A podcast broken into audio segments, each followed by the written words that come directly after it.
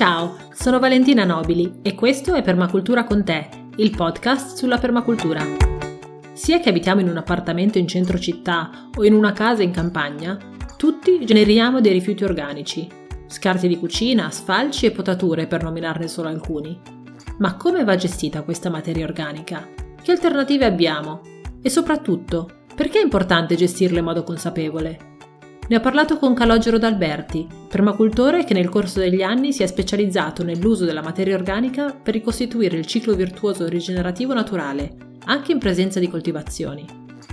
Dagli anni 90 Calogero porta avanti il progetto Casa dei Salici, una fattoria multifunzionale con ospitalità sostenibile ed autoproduzioni, nel rispetto delle etiche e principi della permacultura. Prima di cominciare ti ricordo di seguire Permacultura con te su Facebook, Instagram e YouTube ti invito anche ad iscriverti al podcast, a mettere like, commentare e condividere i contenuti sui social media, azioni semplici ma importantissime per aiutarmi a portare avanti questo progetto. Ora ti lascio l'intervista con Calogero D'Alberti. A dopo! Ciao Calogero, benvenuto su Permacultura con te. Innanzitutto, Calogero, perché non ti presenti ai nostri ascoltatori? Certo, io sono Calogero D'Alberti, siciliano del centro Sicilia, delle Madonie che sono delle montagne, perché in Sicilia, anche se molti si sorprendono, ci sono le montagne, abbiamo la neve, abbiamo anche le piste da sci, quindi siciliano di montagne. E vivo adesso nella zona dove sono nato, quindi sono rientrato diciamo 20 anni fa, 25 anni fa, e quindi sono tornato qui perché penso che qua si possa vivere molto bene, che ci siano tante cose entusiasmanti da fare, anche se questo è un, diciamo una cosa che non è molto diffusa. I nostri paesi, un po' tutti sulle Madonie, soffrono di uno spopolamento continuo che viene vissuto in maniera abbastanza tragica perché i giovani o anche meno giovani non riescono a trovare un sistema per vivere bene, quindi attività, delle cose che piacciono, quindi sia dal punto di vista proprio banalmente pratico, proprio diciamo lo stipendio, ma anche come sistema di vita. Io trovo invece che la Sicilia sia un ottimo posto e che consenta veramente tante cose. Questo ritornare qui è praticamente coinciso come scelta quando ho incontrato, ho conosciuto la permacultura che è stata diciamo, fondamentale perché mi ha dato, mm, non, le tecniche, cose perché quelle poi si imparano col tempo, mi ha dato uno schema di riferimento di valori e di principi che risulta veramente, per chi lo sposa ovviamente, per chi ritiene che sia valido, come me, risulta uno schema che aiuta molto, proprio lo dico dal punto di vista utilitaristico, aiuta molto nelle scelte perché lo schema, le cose che sono dentro e quelle che si riconoscono essere fuori, consentono nella progettazione di avere una chiarezza di intenti e scegliere cosa e come agire. Poi la permacultura cos'è? Inserimento armonico in un ambiente naturale preesistente.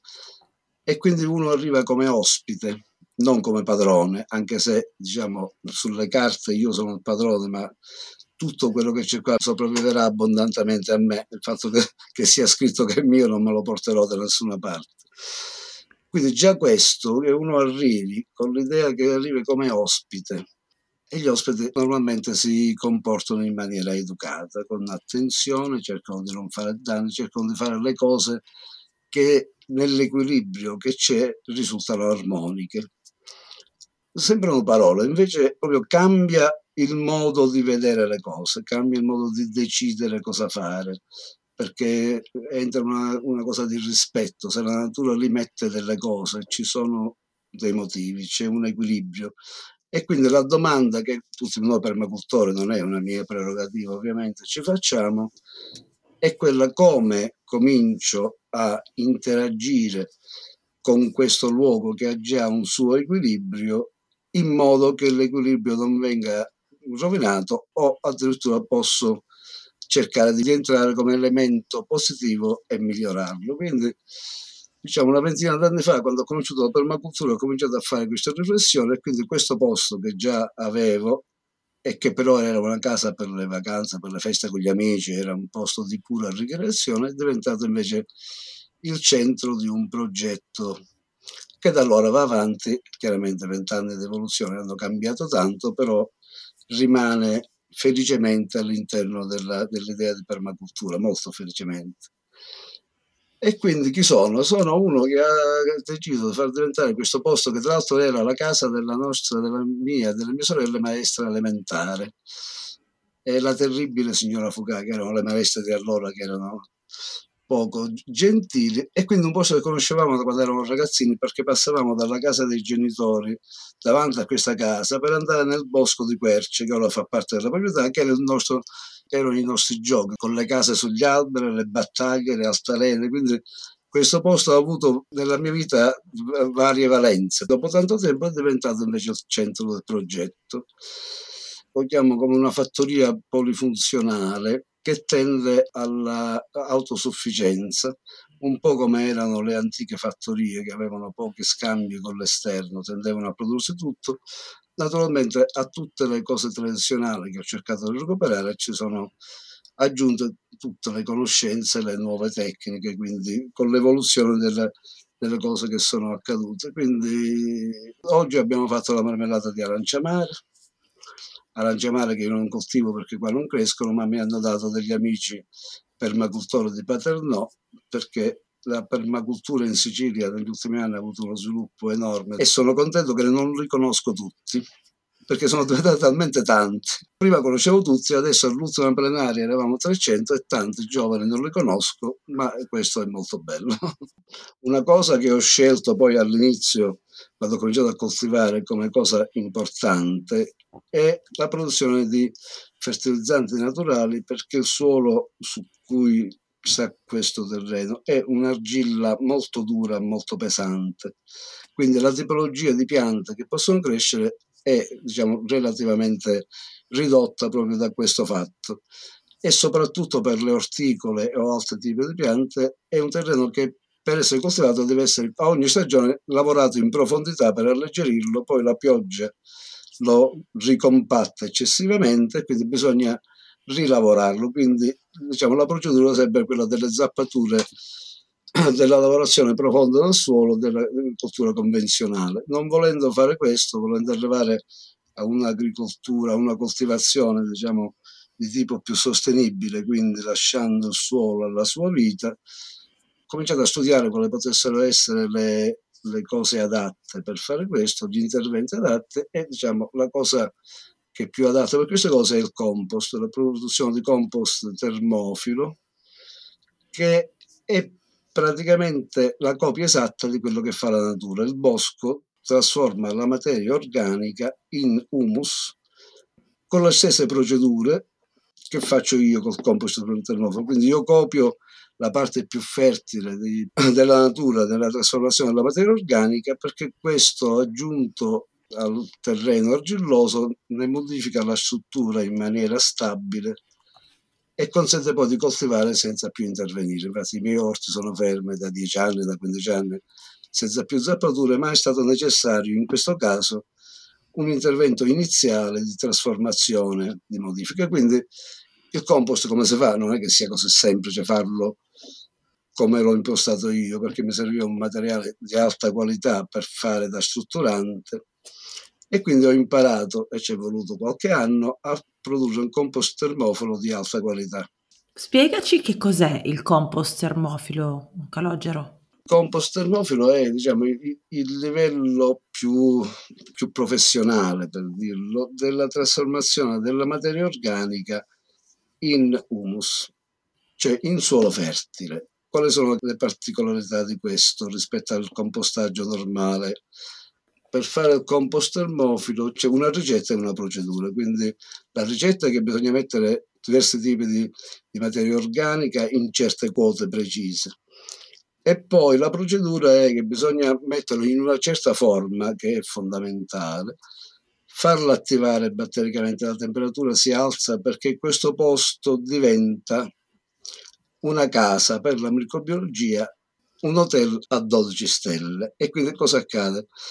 Questo posto è pieno di nutrienti, la forma è quella adatta allo sviluppo, l'umidità che si fa, che si va avere a questa cosa è quella adatta, l'innesto di una microbiologia trova un luogo dove riprodursi in maniera talmente impetuosa per l'abbondanza di nutrienti e per la condizione ottimale, per cui producono un innalzamento della temperatura che arriva fino a 70 gradi che non è un aumento di temperatura di tipo chimico, è proprio la vitalità, come se si prendono 100 giovani molto energici, metti in una piccola stanza a ballare, riscaldano la stanza. È proprio più o meno la stessa cosa. Questo dinamismo enorme indotto dal fatto che il posto è perfetto, l'accelerazione della temperatura ha una serie di conseguenze. Intanto una velocizzazione enorme della trasformazione della materia organica rispetto a quello che si può considerare come standard, che è quello che può essere in un bosco, che è quello diciamo, a temperatura ambiente e con certi tempi. Invece tutta la popolazione che si insedia nel compost la trasforma con ritmi velocissimi. Diciamo, un, cumulo di compost di 100 metri cubi, che è un, diciamo, una misura che io uso come base per fare gli studi, in sei mesi è pronta proprio pronta per l'uso. In natura la stessa cosa ci vorrebbero molti più anni, tanto di più. E questa è una delle caratteristiche, quindi si riesce a produrre dagli scarti una quantità di terreno fertile enorme in tempi molto brevi. Ma questa è solo una delle qualità. Il fatto di riuscire a tenere le temperature a un certo livello consente di eliminare i patogeni, perché tutti i patogeni muoiono se si riesce a tenere una temperatura per un certo periodo fra i 50 e i 62 gradi. Proprio la temperatura, così fa rimanere questa, questo materiale, fa una selezione della microbiologia. In uscita quindi tu hai una materia organica con i nutrienti abbondanti ed equilibrati. Questo viene dalla ricetta iniziale, tot di verde, tot di questo, quindi la ricetta dà in uscita delle componenti adeguate a nutrire le piante. La microbiologia viene selezionata soprattutto dalla fascia di temperatura a cui si fa fare questa trasformazione, quello che alla fine è un suolo fertile, leggerissimo, capace di modificare in meglio la struttura di tutti i suoli, questa è la capacità ammendante del compost, e ha i nutrienti per far crescere le piante, ma soprattutto, diciamo, secondo me la cosa più importante è che ripopoli, proprio nel senso di ripopolare il posto dove lo usi con una microbiologia che è quella più adatta a fare cosa? A trasformare ancora altro organico. Quindi inneschi una macchina, un meccanismo, non una macchina, un meccanismo che se poi tu nutri il terreno e nutrire significa soltanto mettere organico sopra, hai una popolazione di trasformatori iperspecializzati e quindi questa cosa si riproduce. Quindi chi vuole passare da una coltivazione convenzionale con lavorazione del suolo che uccide sempre tutta questa vitalità a una coltivazione invece in cui non si lavora più il suolo, e quindi chi coltiva su, lavorando il terreno non ha quasi microbiologia perché l'ha uccisa con la lavorazione con un intervento di questo tu fertilizzi, alleggerisci il terreno, lo rendi più leggero, più morbido, più capace di assorbire, di fare intrapenetrare sia l'acqua che l'aria e diciamo installi una popolazione di trasformatori di altissimo professionisti. La coltivazione successiva, con le pacciamature, con qualsiasi aggiunta di organico che fai, trova lì dei trasformatori che continuano questa procedura. Quindi si innesca un meccanismo virtuoso che poi è esattamente quello che fa la natura, perché la cosa importante quando si comincia a pensare a come gestire qualsiasi tipo di materia organica è che la trasformazione, il ritorno di qualsiasi cosa che è viva al suolo è il meccanismo base della fertilità di tutto quello che è vivo. La natura questo fa, nutre tutto ciò che è vivo. Quando quello che è vivo decade, lo trasforma di nuovo in fertilità. Quindi si può dire, diciamo in maniera senza esagerazione, che qualsiasi sottrazione di materia organica da questo meccanismo è un delitto rispetto a quello che è la forma della creazione della vita che la, te- che, diciamo, la Terra ha inventato partendo dalle cose più microscopiche e che è la base della, della continuazione della fertilità. Quindi non bisogna sottrarre niente a questo meccanismo. perché è veramente un delitto. La terra ha bisogno di tutto quello che ha nutrito per nutrire le generazioni successive. Il compost termofilo, tu prima hai accennato a questi 100 metri cubi, ma è questa la dimensione consigliata per creare del compost termofilo o si può fare in scala anche più ridotta? No, no, questa è una scala che io mi sono così inventato, una cosa puramente formale per i calcoli di produzione, quindi io faccio tutti i calcoli a 100 metri cubi alla volta, sia per la scelta dei materiali, lo spazio da sale, quanta acqua ci vuole, quindi è la base. Poi se hai 300 basta moltiplicare per 3, perché diciamo la parte logistica in questa cosa, facendone tante, è fondamentale. Io devo sapere quanto secco mi serve, quanto verde, quanto legna triturata. Quindi il modulo che ho scelto per pura convenzione è 100 metri cubi, però non è affatto necessario. Questa cosa si può fare partendo diciamo, dai 3-4 metri cubi in su. Se è troppo piccolo si hanno difficoltà, ma già da 3 metri cubi si riesce a fare. 3 metri cubi non sono un, un granché come volume, sono abbastanza piccoli. E dal punto di vista dell'impegno eh, di una persona che vuole avviare una produzione di compost termofilo, com'è l'impegno necessario dal punto di vista dei tempi e, e fisico anche? Io approfitto di queste due domande per tornare un po' indietro, perché siamo partiti già da una cosa tecnica che è il compost termofilo, che è uno dei punti molto alti, diciamo, professionale di questa cosa. Torniamo un po' indietro. Uno sta in, in qualsiasi posto, siamo in campagna, quindi ha a che fare con materia organica che ha terminato il suo ciclo e si chiede e ora cosa ne faccio? Questa quantità può essere poca o anche tantissima, secondo come il terreno, che cosa produce, quanto è grande. La domanda è, ho tutto questo, come posso fare a fare in modo che tutto, tutto, niente escluso, ritorni al meccanismo della fertilità? La risposta a questa domanda è collegato con la tua domanda, perché il compost termofilo è il tipo di compostaggio che ha bisogno di più impegno, perché deve essere eseguito intanto bisogna procurare il materiale con quelle tipologie, quindi deve stare attento, poi deve fare il cumulo, deve farlo attivare bene, controllare che si attivi, poi bisogna girarlo molto spesso perché non deve superare i 60-62 gradi. E può anche essere che devi girarlo, mischiarlo anche ogni 48 ore, quindi deve stare lì per un mese, 40 giorni, tu o qualcuno a fare questa procedura. Quindi è una cosa che ha una sua complessità. Poi si controllano la temperatura, si controlla l'umidità, quindi l'impegno è tanto. Però questo non è l'unico modo di far tornare la materia organica alla fertilità. Questa è quella più veloce e di più alta qualità. Ce ne sono tantissime altre partendo da quella che è più facile di tutte, che è soltanto che tutto l'organico che hai lo metti a terra in un posto qualsiasi e poi ci pensa la natura che lei lo sa come fare. Quindi abbiamo il punto, quello proprio tu lo prendi e lo, proprio lo getti in un posto qualsiasi, basta che è a terra.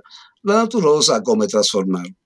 Questo è quello proprio, non faccio niente, proprio prendo il secchio, so, poi abbiamo finito di lavorare. Il punto opposto è il compost termofilo. In mezzo ci sono tante altre possibilità, perché per esempio quando tu metti il materiale, invece di buttarlo così, fai dei cumuli, già la pura forma migliora, accelera la trasformazione. Se in questa pura forma tu tieni un minimo di calcolo che metto, vabbè, ho messo una balla di paglia che è secco, allora metto poi un po' di erba che è verde, quindi cominci a fare un minimo di composizione, già migliore perché i nutrienti ti avvicini sempre più alla ricetta del compost termofilo e quindi, quindi vedi, partendo da quello che è proprio l'oggetto ovunque, comincio a dire, vabbè, lo metto a cumuletti. Nei cumuletti sto attento se metto secco, paglia e questo. Faccio un cumulo più grande, faccio una serie di cumuli nei posti che poi voglio coltivare perché dopo due anni quel compost diventa, diventa materia organica è inutile elencarle tutte, ci sono tanti modi per declinare l'utilizzo della materia organica. Come farlo? È una domanda che uno deve porsi in maniera netta e importante perché la logistica e il tempo che si decide di utilizzare per questa cosa è quello che ti fa decidere come. Io ho tempo per fare 3 metri cubi di composto termofilo perché 3 metri cubi ho la forza di girarlo tempo di farlo perché per un mese lo posso fare, un mese sono stabile qua, posso girarlo, riesco a farlo. Tutto il resto lo faccio in un altro modo. Quindi la gestione della materia organica deve diventare proprio un sistema inserito in tutti gli altri impegni, in tutte le altre attività, nelle scelte di vita, in modo che non diventi un peso, non diventi una cosa faticosa, ma tutto deve essere organizzato in modo che possa nella maniera migliore tornare alla terra, perché lo scopo principale è quello. Io facevo i corsi sul compostaggio come cosa più tecnica, adesso invece io l'ho imposto proprio come modo di pensare la materia organica dall'inizio. Ogni foglia ha una destinazione anche se non hai tempo, perché apre la finestra e la getti fuori, l'hai fatto. Già hai fatto una gestione della materia organica. Tutto il resto deve essere deciso in base alla logistica che puoi avere materiali organici molto lontani e però il compost lo fai vicino casa. In molti casi non ha senso prendere un camion, andare a prendere le cose là, portarle qua. Vabbè, ti fai vicino casa quella che puoi gestire, che è la materia organica è lì vicino, da quella parte fai una cosa, la, metti, la stende a una certa altezza e lui farà il suo corso. Invece di starci sei mesi, ci sta un anno e mezzo, ma alla fine humus diventa. Quindi la cosa importante è inserire i vari sistemi di trasformazione della materia organica nella propria vita, evitando che diventi un problema, e però facendo in modo che tutto rientri. Quindi abbiamo detto il compost fatto nella maniera più semplice, getti la materia organica a terra, altrimenti la forma più semplice faccio un cumulo. Come deve essere per avere un, un compost che comunque non ammuffisca e non, non crei dia spazio ai patogeni, insomma? Certo, diciamo perché non muffisca è, piuttosto semplice. Diciamo, la parte che muffisce sono soltanto quelle che, che solitamente sono residui di casa, che sono molto carichi di liquidi, che so, fai, fai delle insalate, tutto questo, la, la, frutta, sono cariche di liquido. Se tu lo metti a cumulo, eh, la parte liquida si compatta, non fa più entrare aria ed è lì che avvengono le cose che sono problematiche, perché produzione di humus è aerobica, quindi la microbiologia che deve intervenire è microbiologia aerobica e quindi ha bisogno di aria. Se il cumulo si compatta troppo e non entra aria, comincia una fermentazione anaerobica che non è la migliore e poi ha una serie di, di problematiche perché produce gas e fa cattivo odore. È il posto dove molti insetti, le mosche in particolare, vanno a fare le larve, quindi diventa è sempre una trasformazione, ma non è, non è quello ottimale. Quindi se uno ha molta materia carica di liquidi, deve mischiarla con qualcosa che invece è molto spezzettato in modo che consenta che entri, entri l'aria dentro. Se entra aria è sicuramente una fermentazione aerobica e quindi non ci sono queste problematiche. Quindi in questo caso si tratta solo di inserire dentro qualsiasi cosa che abbia una struttura che non sia, che non sia proprio molle e già questo qua risolve il problema. L'altra cosa che si può fare, ti dicevo, è cercare di tenere un po' il computo di quello che mette fra secco e verde, perché così normalmente nel compost, quando fare un compost equilibrato, la parte secca, cioè tutto quello che è stato raccolto secco, è intorno al 40 al 50%. La quota verde, cioè quello che è stato raccolto verde, il fatto che abbia perso l'acqua non ha importanza, anche se è seccato è sempre quota verde, è intorno al 35%.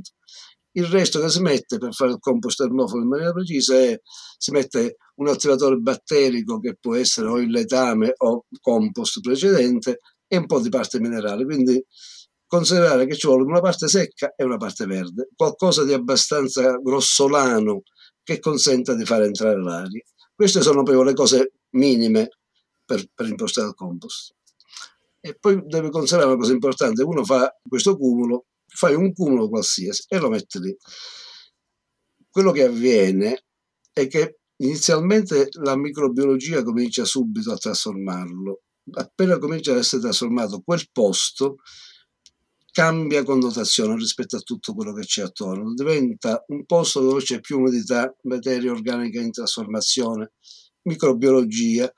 Tutte queste cose attraggono da intorno altra microbiologia e macrobiologia che vanno lì approfittando di questa specie di isola felice. E quindi alla fine sotto quel cumulo si trova di tutto. Intanto ci vanno i lombrichi che amano la materia organica e vogliono tenerla un po' più morbido, quindi vanno lì e scavano e i lombrichi fanno fertilità. Ci vanno quelli che mangiano i lombrichi e però anche loro vanno lì, hanno la loro vita.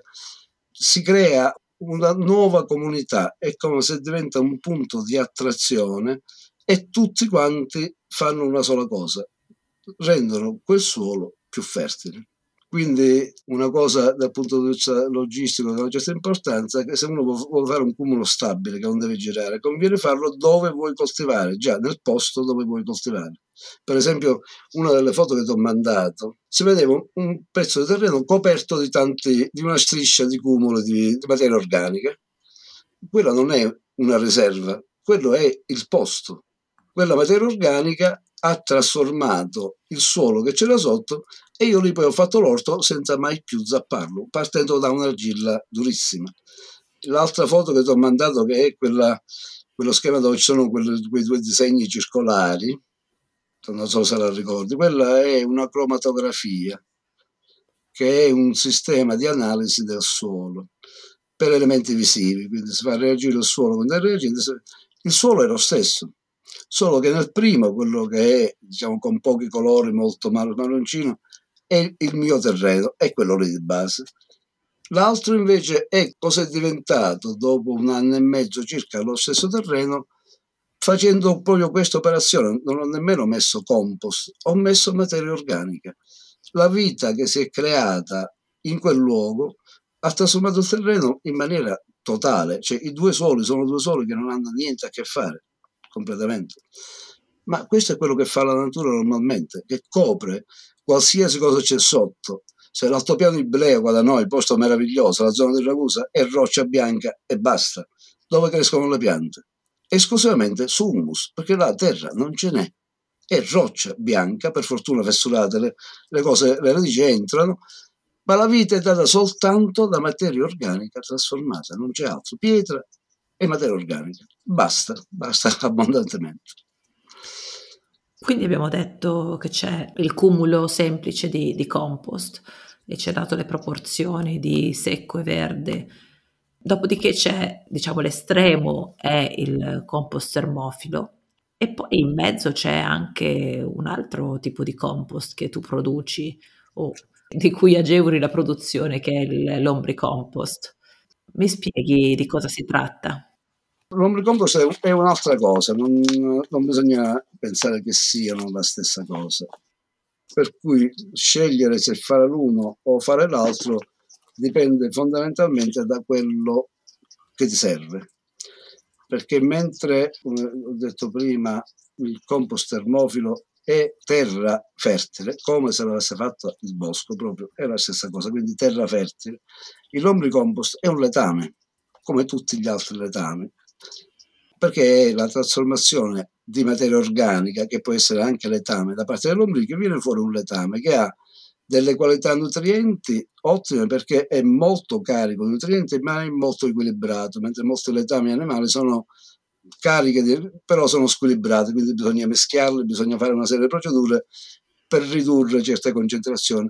L'humus dell'ombrico invece è perfettamente equilibrato, si può coltivare proprio in quel letame, ma è un letame, quindi ha, non ha le capacità ammendanti di trasformazione che ha il compost termofilo e non ha una microbiologia selezionata allo stesso modo. Quindi, diciamo così per dirlo in maniera semplice, se uno vuole migliorare in maniera vasta un posto, il compost termofilo è quello che dà vitalità, ripopola in maniera positiva e alleggerisce il terreno, poi migliora tutta la situazione in generale. Il lombricompost, poi se tu pianti o vuoi delle zone dove la fertilità sia aumentata, metti il lombricompost in aggiunta perché ha nutrienti più concentrati. Quindi sono due cose da scegliere in base a quello che è la situazione. Una cosa dell'ombricompost che è buona è che ha una grande facilità di gestione perché praticamente basta imparare un minimo dove vivono bene i lombrichi, dove sono le temperature, le situazioni e cosa mangiano e per il resto fanno tutte cose loro, proprio sono perfetti. Ci sono soltanto queste piccole cose, i lombrichi, una cosa che, che spesso diciamo la persona che lo fanno dall'inizio sbagliano è che mettono la materia organica direttamente nella lombricaia. I lombrichi non mangiano materia organica fresca, mangiano materia organica solo se è già stata trasformata fino a un certo punto dalla microbiologia. Quindi si fa un precompostaggio molto semplice, diciamo così, visivamente quando la materia organica comincia a essere nerastra, molliccia, che a noi diciamo non fa molto piacere, e invece a quel punto è adatta per i lombrichi. Quindi se tu prendi una foglia di lattuga, la metti sulla compostiera dove sono i lombrichi e quella si asciuga e non si trasforma, i lombrichi non la mangeranno mai. Quindi si fa un compostaggio diciamo di tipo termofilo, però molto semplice perché non bisogna arrivare a nessun punto particolare. Appena è stato trasformato nella microbiologia diventa cibo per i lombrichi. Scusami Calogero, dammi un esempio pratico. Quindi parliamo di questa foglia di lattuga piuttosto che gli scarti della frutta e della, della cucina in generale. Eh, io prendo questi scarti e che cosa ci faccio quindi per farli arrivare al punto giusto? Se sei a casa, se lo fai in balcone, lo puoi mettere in un secchio. O se proprio hai fretta, puoi fare una cosa che non è molto divertente, però è velocissima. Come ti sarà capitato sicuramente, se tu metti dell'organico in un sacchetto lo chiudi, è molto più veloce la trasformazione. Quindi se hai proprio fretta di farle mangiare, se chiudi il sacchetto è ancora più veloce, altrimenti le metti in un contenitore. È sempre la forma accumulo, perché considera qualsiasi trasformazione batterica intanto ha bisogno di umidità. Se tu lo metti sparse e si asciugano, fino a quando è asciutto non succede niente, tutto è fermo. La forma accumulo tiene meglio l'umidità, quindi già solo questa connotazione accelera molto il processo. Quindi invece che metterlo steso, si cumula e basta praticamente. Quindi la gestione è solo questa, occorre fare un, un precompostaggio, quindi se uno vuole cominciare, comincia da zero, prima di comprare lombrichi e decidere quanto deve essere grande la compostiera, prima di preparare il cibo, in modo che appena arrivano i lombrichi tu ce l'hai pronto. Bastano un po' più giù, magari all'inizio che non sei bravo una settimana, chi diventa bravo poi in 3-4 giorni già si va, però mi arrivano i, lombrichi lunedì prossimo, io questo lunedì comincio a fare questo cubuletto in modo che poi loro mangeranno quello, io faccio l'altro e diventa poi un circolo, un circolo continuo. Quindi per i lombrichi diciamo non c'è molto altro, eh, poi soffrono il freddo, so, sotto zero lo soffrono e il caldo molto alto, quindi o lo fai in una zona ombreggiata oppure nei momenti peggiori lo copri se non è troppo grande. Io siccome ho produzione di compost molto grandi, non fa, posso fare questa operazione di coprire e scoprire perché sono troppo grandi, faccio una cosa che è più semplice, in inverno e in estate, quando loro soffrono, faccio uno strato solo più alto, in modo che la parte superiore faccia da coibentante praticamente. E quindi mantiene in estate mantiene l'umidità in modo che non si asciughi. I lombrichi salgono fino a 15 cm, poi sopra c'è troppo freddo, però sotto hanno, riescono a mangiare. Quindi, e poi andranno nella parte più alta quando le temperature saranno più adatte, sia per il freddo, questo va bene, sia per il freddo che per il caldo. Questo quando, hanno, quando ce n'è tanto, questo è un sistema molto semplice si potrebbe anche coprire con dei grandi teli, però insomma, i teli sono anche difficili da gestire, poi un telo di 300 metri quadrati se il vento se lo porta succede un casino, questa versione è molto semplice, tu prepari il materiale, anche in questo caso è importante, se tu sai che arriva l'inverno e hai una compostiera di 200 metri quadrati, deve fare uno strato di 40 cm, deve sapere prima quanto pre-compost deve avere. A quel punto, quando cominciano i primi freddi, lo copre e loro lavorano là sotto anche perché la lombricaia non conviene fare il prelievo troppo spesso, normalmente si fa due volte all'anno, perché ogni volta che le sposti i lombrichi le disturbi, una parte le togli, togli tante uova, quindi hai certamente una diminuzione di, di efficienza. E quindi si fa due volte all'anno in concomitanza di solito quando si usano di più fertilizzanti che è la primavera per le coltivazioni di, primavera e l'autunno perché poi in piena estate e inverno solitamente non si usa a meno che uno non abbia una serra. Comunque poi ognuno per le sue necessità sa quando gli serve e si fa il suo calendario di prelievo. Poi come prelevare? Questa è un'altra cosa diciamo da notare. Per le ombricaie piccole si fa la lettiera bassa e loro mangiano da sotto in su. Quindi la parte pronta è quella sotto, la parte dove sono le lombriche è quella sopra. Come fare a prelevare quella sotto disturbando il meno possibile i lombrichi? Ci sono vari sistemi, si possono intanto anche soltanto prendere i primi 10-15 cm, quando vedi che non ci sono lombrichi, e li sposti e fai la nuova lettiera. oppure un sistema che per cose piccole sempre è molto comodo e che a un certo punto il cibo invece di metterlo sulla lettiera lo metti in qualsiasi cosa che abbia dei buchi sotto, sono molto comode le cassettine queste di plastica nere da frutta, la riempi di, di cibo, le metti uno accanto all'altro proprio, tu, copri tutta la lombricaia così, i lombrichi salgono su, quindi ci vuole un po' di tempo, poi prendi le cassette, le sposti e quindi puoi prelevare la parte che c'è sotto. Quando si cresce come dimensione si usano altri sistemi, io adesso faccio una lettiera grande, qui un rettangolo, a un certo punto non do più cibo lì e comincio a fare una lettiera uguale accanto e loro con più tempo, man mano che finisce il cibo nella prima, si spostano da quella parte. È più lento che devo aspettare che loro si spostino, però avendolo grande non si può fare più questa operazione, diciamo, di mettere cassette e togliere cassette. Però anche in questo caso poi ognuno cerca il sistema che è più comodo per le sue attività e per la dimensione della lombricaia, diciamo. Man mano che si cresce cambiano un po' i sistemi. Nel decidere quanto fare di un tipo e quanto fare dell'altro tipo, bisogna scegliere in base a, a quali sono i propri problemi. Io ho scelto di fare tanto compost termofilo partendo dalla situazione mia e anche nel territorio, perché adesso io fornisco tanti, di questo suolo che per tante coltivazioni ha bisogno di essere trasformato profondamente. Ma non tutti i posti sono così. Se uno ha un suolo che è già molto ricco, che, è, che non ha bisogno di modifiche e ha un posto che non è stato coltivato in maniera pesante, quindi ha la sua microbiologia in buona salute, fare compost e aggiungerlo in un solo che ha già una compattezza adatta, una buona microbiologia, diventa un surplus. Allora ti può servire solo il, il lombricompost per aggiungere fertilità energica nei, nei, posti dove vuoi andare a coltivare o dove ti serve che abbia, che abbia più potenza.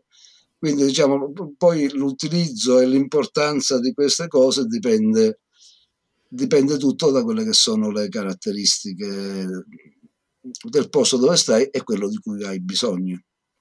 L'importante è sempre che anche se non vuoi fare compost che non ti serve, che tutta la materia organica che poi la, in ogni caso la restituisci, perché quello ci vuole sempre. Poi quello che accade quasi sempre, perché siccome eh, pochi fanno questa operazione di recupero della materia organica, se uno comincia a farla i vicini sono molto contenti di regalarti tutto lo scarto perché, perché, per loro è un problema, anche solo bruciarlo è una seccatura e quindi diventi un hub praticamente di raccolta. A me le persone ormai, io faccio da tanti anni, io arrivo ogni tanto e trovo dei camion di roba scaricata, ormai sanno pure dove devono scaricare, se il legno titolato lo mettono là, se erba lo mettono là, io arrivo ogni tanto e trovo camion di cose sparse.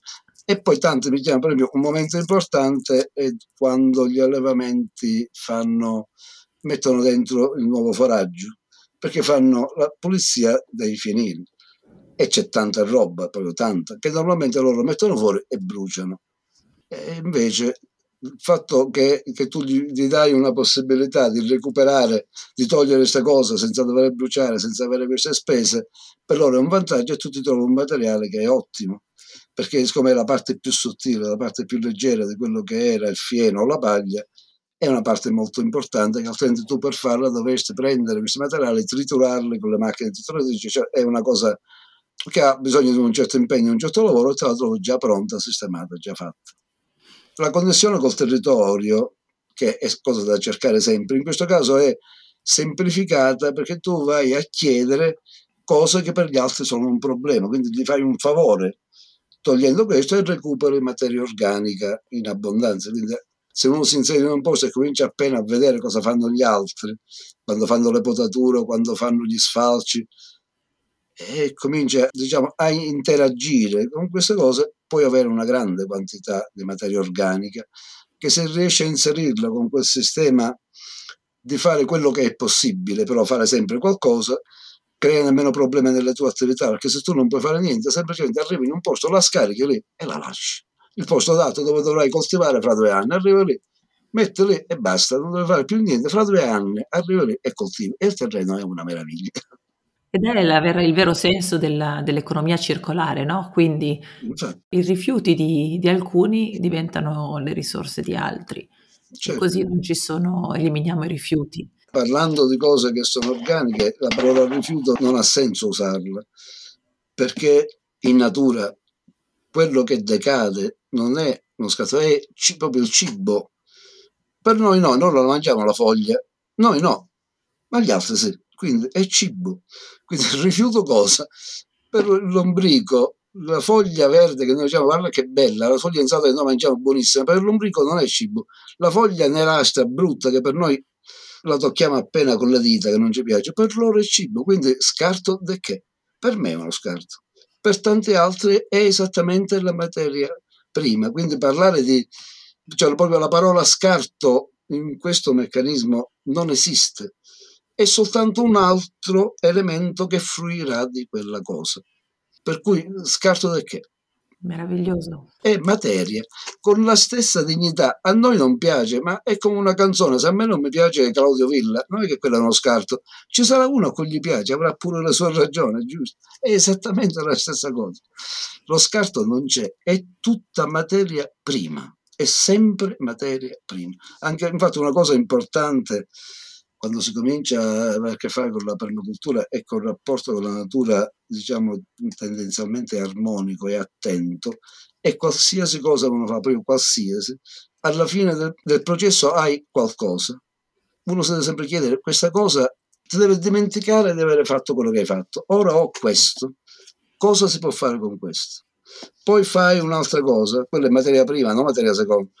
Alla fine ti rimane qualcosa ti devi dimenticare che viene da un processo, quella è materia prima. Che cosa posso fare?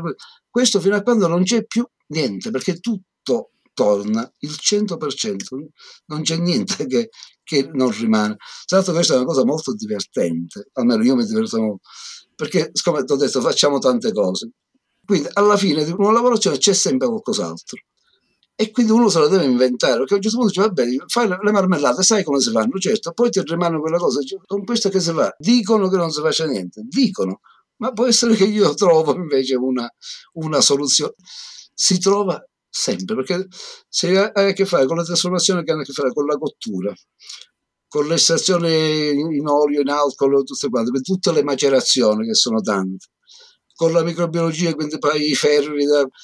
La microbiologia non fa soltanto compost, fa tutte le trasformazioni, tutti i ferri, da tutto quello che i formaggi, gli yogurt, tu, tutte le bevande che possono essere fermentate, c'è un mondo che sono cose che si mangiano, cose curative, cose che si usano in agricoltura, ci sono fermentate che rimetti perché producono microbiologia con tutte le possibilità di trasformazione ci sono, io ne ho elencato solo qualcuna, me ne sono scordato il 95%, come fa un materiale a non avere una collocazione?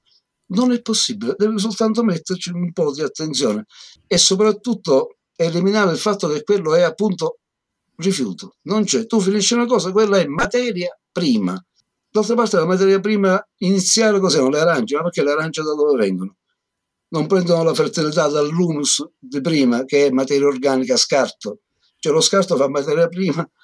Non esiste lo scarto, esiste soltanto la materia prima. Perfetto, Calogero. Il nostro tempo sta giungendo al termine. C'è qualcos'altro che vorresti aggiungere prima di chiudere? Il messaggio è un po' per tutti quello di cercare nel rapporto armonico, ma non soltanto con la natura, perché adesso per fortuna tanti cercano un rapporto armonico con la natura. Il rapporto armonico si cerca con tutti, principalmente con i propri simili, quindi bisogna in qualche modo imparare eh, a cercare anche con la gente dei sistemi di armonia, cioè bisogna impegnarsi, come si fa in natura, bisogna impegnarsi anche ad avere a che fare con la gente. Io devo dire che avevo, vivendo nella permacultura dove questa per fortuna questo mondo è pieno di voglia di collaborare, ah, questa cosa ce l'ha ed è una delle cose più belle al di là delle tecniche, là, e poi il fatto che è un mondo che ha questa gioia di avere a che fare con altri uomini, oltre che con la natura, con gli animaletti e con tutte le cose. Io in qualche modo ho sperato che quella situazione terribile della pandemia, che specialmente nelle città ha costretto la gente in situazione ancora più pesante, ancora più di solitudine, avevo pensato, è possibile che quella situazione di crisi diffonda la gente il fatto che, visto che siamo vicini, ci aiutiamo, cominciamo a cercare quali fra di noi hanno delle cose in comune, che poi non deve essere per forza con tutti, cioè cominciare a fare attenzione nella creazione di un ambiente armonico fra persone e anche nel territorio. Non mi sembra che sia granché successo questa, questa cosa, ma penso che sia in questo momento una delle cose più importanti da, da cercare, ma cercare con impegno, proprio fare in modo che tutto quello che può connettersi trova il modo di farlo. Perché la vita avendo intorno della gente che uno può considerare amici o facendo parte dello stesso, eh, dello stesso gruppo, dello stesso ecosistema, si sta meglio, molto meglio. Ed è un messaggio molto bello, Calogero. Io ti ringrazio di essere stato mio ospite, ti mando un abbraccio. Anch'io. Grazie di nuovo a Calogero D'Alberti per essere stato ospite di Permacultura con te. Troverai i suoi riferimenti nella descrizione dell'episodio. Spero davvero che questa chiacchierata ti sia piaciuta. Nei prossimi episodi continuerò a proporti idee interessanti e spunti di riflessione sulla permacultura. Per non perderteli, iscriviti al podcast. Grazie e buona permacultura. Ciao!